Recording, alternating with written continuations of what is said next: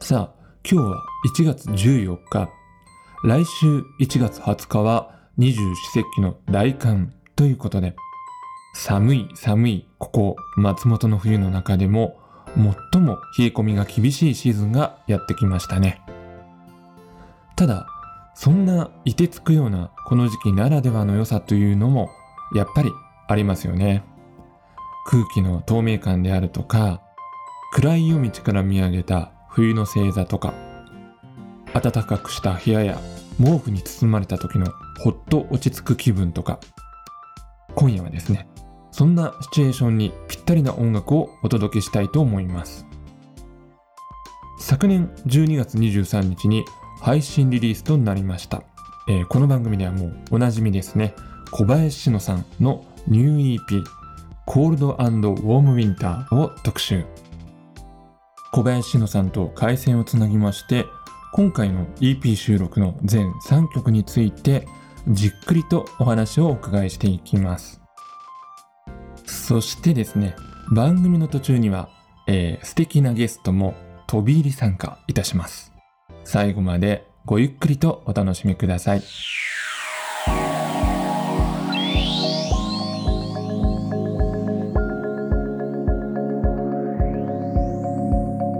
しのさん、こんばんは。こんばんは。今日はよろしくお願いいたします。よろしくお願いいたします。えー、しのさんはですね、サウンドエクスカーションには4回目のご参加となるんですけれども、はい、実はね、直接こうやってお話しするのは、はい、今回が初めてなんですよね。そうですよね。そうなんですよね。うん、でもね、あのあえて初めましてではなくて、お久しぶりですと挨拶を させていただきたいと思いますので、お久しぶりです。お久しぶりです。どうですか、お元気に過ごされていましたか？元気に過ごしていました。うん、あの12月23日に、はい、配信で新曲のリリースをしました。おお、そうなんですよね。はい、うん、これは、はい、あの3曲入りのね、配信限定のシングル。そうなんですよね。よね。えっとタイトルが、コールドウォームウィンター EP っていう、うん、これをリリースするに至ったそのいきさつって言いますかね、はい、流れってどういう感じでリリースになったんですか？えっとちょっと遡るんですけれども、うん、2018年にあの7インチのハブフレーノットっていう7インチで、うんうん、その時本当は4曲で10インチレコードで出そうと最初計画そうだったんだ。へえ、うん、その時はのスケジュールとかいろいろもろもろの問題で結果的に2曲7インチになったんですけど、うん、あのその7インチに入れられなかった残りの2曲を、うん一緒に制作していたあのポプリの佐々木敦さんが、えー、その後作ってくださっていて、うんうん、それでその2曲をもうそれは今度アルバムでいつか出そうと思ってたんです、うんうん、アルバム決まるとまたものすごい時間がかかって、うんうん。あの同時にあのそのアルバム制作であの脱水トーニオンズの小口大輔さんとも作っていて、うん、で3曲ちょうどできたものがあって、うん、でちょうど冬の3曲だったんですね。そうですよね。はい、うん今年の冬のうちに出してしまおうっていう話になって、うん、あのすぐ出せる配信という形になりました。なるほど。はい。あとですね、あのー、コンセプトっていうかあのジャケット配信なんですけど、一応ジャケットもありまして、うん、あのイラストレーターの藪内隆弘さんっていう方が描いてくださったんですけれども、うんえ。ー、この絵がすごく可愛くて冬なのにあの冷たくて暖かいなんていうか雰囲気をすごい感じまして、うん、であのその絵を見て「あのソウルとアンドモームウィンター」っていうタイトルを思い浮かんであの設計させていただきました。なるほど、はい、さあそれではですねそんなしのさんの、えーはい、最新作ですね、コールドウォームウィンターのナンバーを聞きながら、一曲ずつですね、お話をお伺いしていきたいなと思います。ありがとうございます。はい。それではですね、最初にこちらの曲から聴いていただきましょう。はい。えー、しのさん曲紹介をお願いします。えー、うさぎのうしゃんか。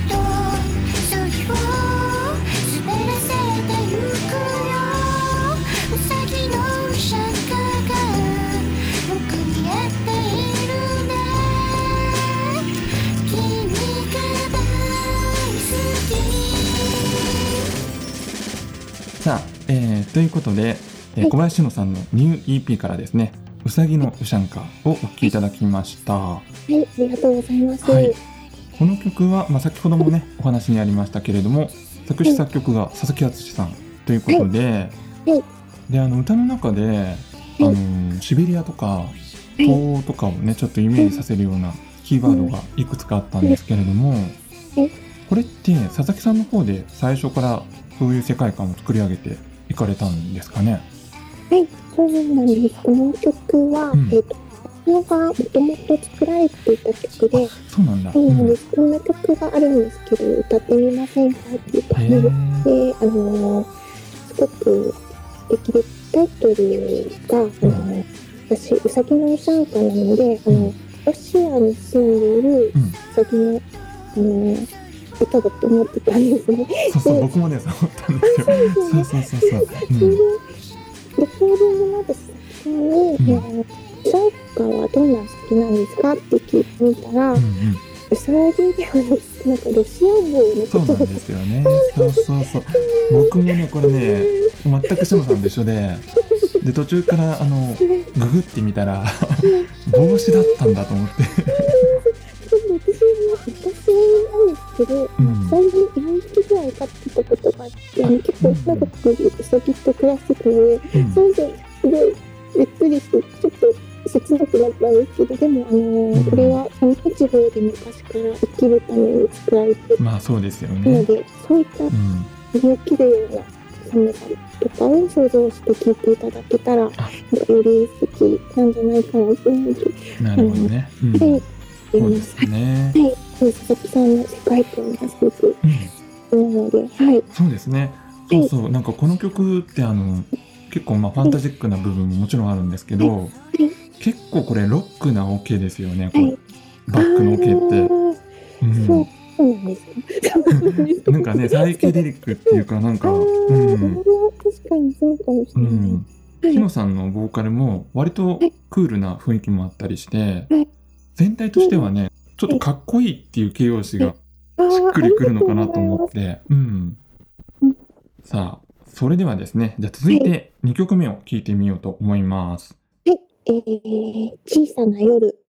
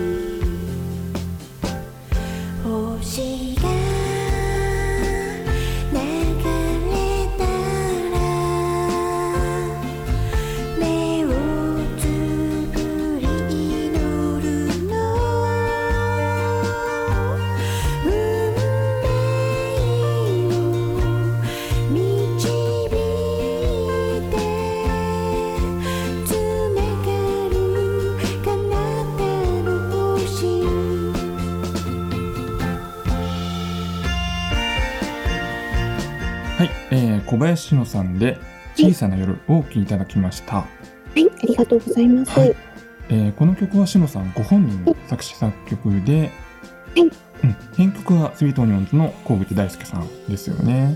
はい。うん。この曲を書いた時の思いとか世界観っていうのを教えていただけますか？はい。えーと、この曲はもう結構昔に作った原型が作った曲なんですけども、ねうんうん、はい、うん。歌詞があの月と星と風と花の,、うん、の4編を歌詞物語にしてそれを繰り返して最後に物語が動くようなイメージで、うん、なん。か、うん、いつもとちょっと作り方を変えて作った曲で、うん、でうん。月とか星とか自然のものと、あの自分のごく個人的なパーソナルの心の物語を一緒に並べて感じの曲にしたいと思って、うん、で編曲はあのセイトニオンズの小口大輔さんに、うん、あの大会やイメージをお伝えして、うん、あの小口さんがのあの数年前に1回この曲を別のバージョンで作ってくださったんですけど、でそれはあのライブとか小さなライブであの特典として配布したりしてたんですけど、今回、うん、ドラマチックロマンチックであのピアノとかギターとかいっぱい買って、ねうん、はい、作ってくださって、あのすごく自分でも褒めています。なんかやっぱピアニカの音色がいいですよね。はい、いいですよね。ねすごく、うん、すごいイヤホンして、うん、あのじっくり聞くとわかるんですけど、うん、それから小さくこうさんのコーラスが捨てるみたいな感じで入ってて、あ、そうだったんだ。あ、気づかなかった。うん。本当に小さくて、それがなんかあのちょっと教会みたいな雰囲気が。うんうんうんちょっとじゃああれですね、これ聞いてる皆さんもちょっとそこもう一回ね、あの気にして、ヘッドホンとかでね、聞いてもらうといいかもしれないですね。はい。さて、番組の途中ですが、ここで飛び入りゲストの登場です。しのさんと一緒に暮らしている小桜インコの小桜さん。収録を始めた時にはお休み中だったそうですけれども、えー、途中でお目覚めに なられたそうで、えー、皆様にですね、一言ご挨拶もしていただけることとなりましたので、小桜さんの声にちょっと耳を傾けてみましょう。お、来た こんにちは。こんにちは。桜。いつもありがとうございます。とうございます。小桜、インコ16歳です。16歳、はいへえ。桜です。はい。小桜さん？あ、小桜インコっていう種類で小桜。小桜さんとね、すっごい喋ってるね。いや、嬉しいな、はい、ご出演いただきましたね。はい、すいません。ありがとうございました。すいません。はい。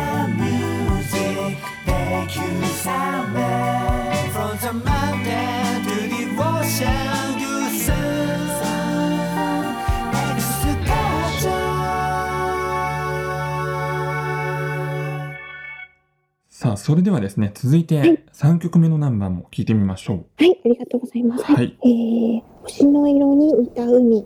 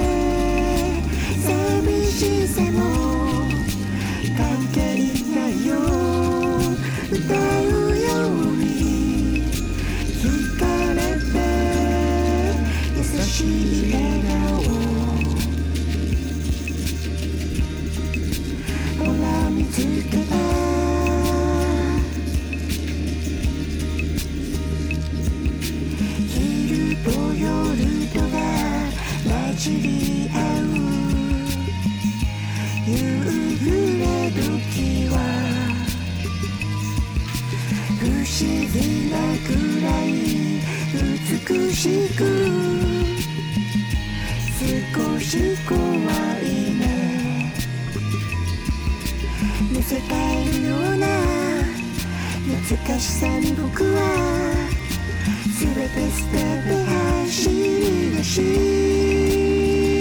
たくなる満ちてゆく潮の波間に体を寝て孤独になれば長い夜に沈んで流されてく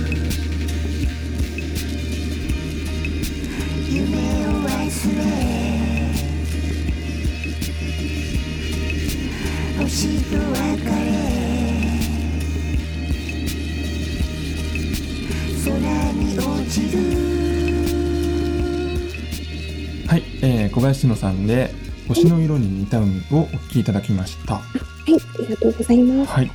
えーこちらが作詞がしのさんで、えー作曲が、えースイートオニオンズの近藤健太郎さん。はい、そうです。はい。はい。で、えー近藤さんはボーカルでも参加されているということですよねそうです。ね。ねこれ本当に素敵なデュオですよね。ありがとうございます。近藤さんは、あの、スノーシープっていう月曜と、小口さんと近藤さんと3人でやっていあて、、そうですよね。そういのご縁で、あの、曲を書いていただきました。ああ、はいなる。ほど。うんうんはいで、これ歌詞カードを見ながらちょっと聞いてみましたら、はい。結構あの言葉選びとかい情景描写がはい。なんかちょっと小説みたいだなと思ったんですよね。ありがとうございます。うん、で、しのさんとしてはこの曲ははいどんなシチュエーションをイメージして歌詞を書かれたんですかね？近藤さんから曲をいただいて、うん、た時本当にメロディーが綺麗で、そうですね。うん、いい曲だなと思って、どんな歌詞にしたらいいんだろうなって考えてたんですけど、うん、ちょうどその時に読んでいた本が、えーっとすごいちょっと曲のイメージとは違うんですけど、うん、うーん太宰治さんと心中されてしまった山崎富恵さんってうん、いうう方、ん、雨の玉川心中っていううん、うん、うん、月の断片のような文章をうん、青空文庫が好きなんですけどあ、そうなんですね。うん、うん、うん、僕も好きですよ。あいいですようね。ん、で読んでいてでその内容がやっぱりっと暗いんですけど、うん、あのすごく自分の中にその当時すごく残っていたのと、うん、正直にあの私あの星とか見るの好きなんですけど、ん。星座の見方が全然わからなかったんですけど、あー あのある方からオリオン座の探し方をうん、教えていただいて、うん、オリオン座だけすぐ分かるようになったんですね。うん。それでオリオン座一つ分かっただけでなんだかすごい世界が広がったように感じうん、あの星とか宇宙とかすごくいろんなことを考えてしまってその多分2つの影響がああったるほど。なんかでもすごく納得ですね。その説明聞いて。はい、うん、そんな気がしますもう2年ぐらい前に歌詞考えてたんですけどうん。そうそんな感じだと思います。はないる、ほどね。あの、ね、小桜ちゃんもそうだそうだって言ってますけどね。いやいやいや、全然い。いですよ。うん。はい。そっかそっか、なるほど。うん。さあ、そしてですね、はい。あの、まあ、今回の EP 全体に、まあはい。僕的な聞きどころなんですけれども、はい。あの、雪を踏みしめる音とか、ね、風の音とか、はい。あと最後のこの曲にもね、環境音がありましたけれども、はい。これいいですよね、すごく。はい。すごいですよね。う。ん。これって、まあ、あんまり種明かししちゃいけないのかもしれないんですけど、それぞれどこで撮った音とかってなんかわかりますか？あ、なんか最後の曲の環境音なのは、あの佐々木さんからお聞きしたんですけれども、うん。なんか佐々木さんがレコーディング中にあのお部屋でコップの中にうん。あのいろんなものを入れてあ。マドラーでかき回してあの録音したりとかしその音だったのか。うん。要素をいっぱい入れてくださったみたいで、うん。雪の音は風の音はとか、うんあの分からず私もなんか素敵だなと思いながらうん聞いてたんですけど、はいすごくね、なんかこれがあることで、はい結構アルバム全体がちょっと映像的っていうかね、音だけなんですけど映像的な感じがして、はい。うん。いいですよね。はい。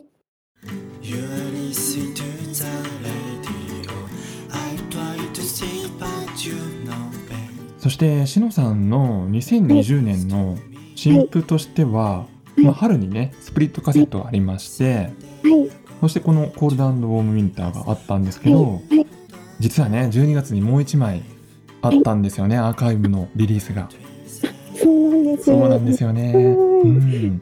えっと、ハーモニーハッチメモワールという、うん、私が昔やっていたハーモニーハッチっていうバンドのうん、あの曲やライブ音源を求めた、えっと、CDR をあの自主制作で作りましてまずね、うん、きっかけが、はい、うんこのヒッコリーサウンドエクスカーションさんで、うん、あの2020年の4月30日にあの久野さんあのハーモニーハッチメモアールっていうあの特集番組を作って、えー、してくださって、はい、それでその時にあのごく久しぶりにハッチの曲とかいろんなことを振り返って、うん、ちょっとすごい下手くそだし恥ずかしいんですけど、えー、でもやっぱり、いっぱい聴いてもらいたいなのかと思って作ることにしました。それで、あの、えー、2枚組の CDR とブックレットには放送時の,、あのインタビュー全文を公開させていただいて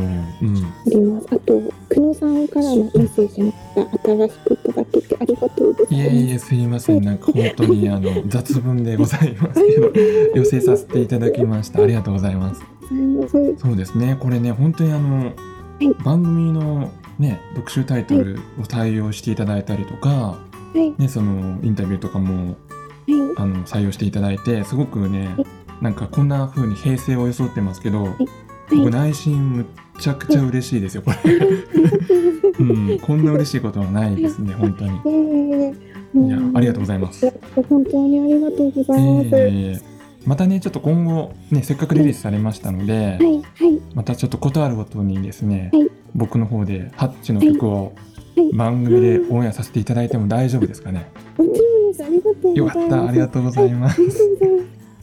さあそしてですね今年2021年のしのさんなんですけれども、今の段階で決まっていることをまたはですね、やってみたいなと思っていることなどありましたら教えていただきたいんですけれども、どうですかね？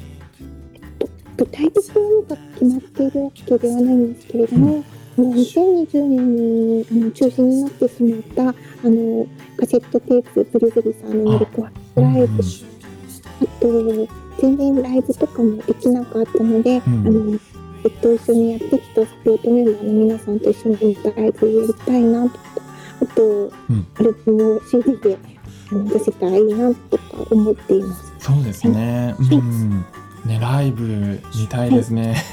僕もね。うん。ね、本当に。はい。じゃあまたね、2021年もあの、しのさんの活動の方ですね。はい、番組としても応援していきたいと思いますので。ありがとうございます。はい。これからもよろしくお願いいたします。はい、よろしくお願いいたします。はい。ということで、えー、今夜のトラベラーは、シンガーソングライターの小林しのさんでした。ありがとうございました。ありがとうございました。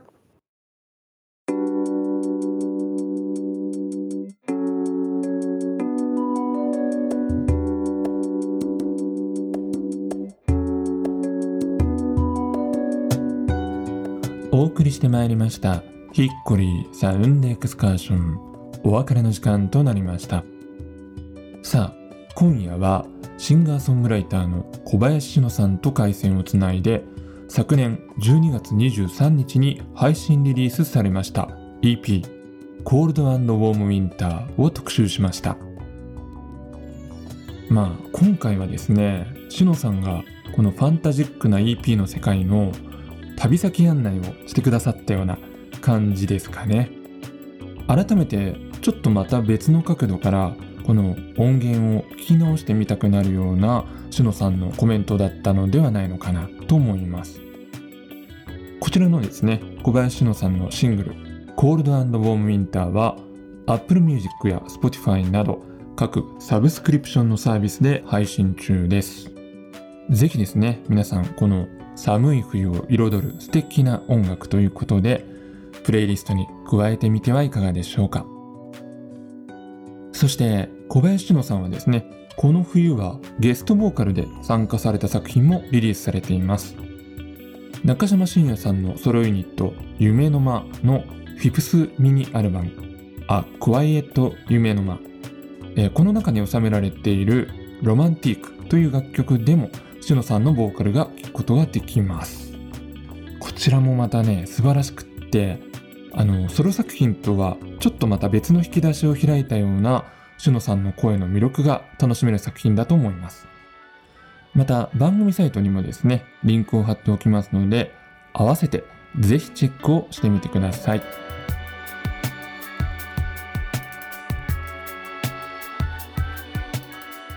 それでは来週も同じ時間に旅をしましょう。ヒッコリーサウンドエクスカーション。ナビゲーターは久野久志でした。バイバイ。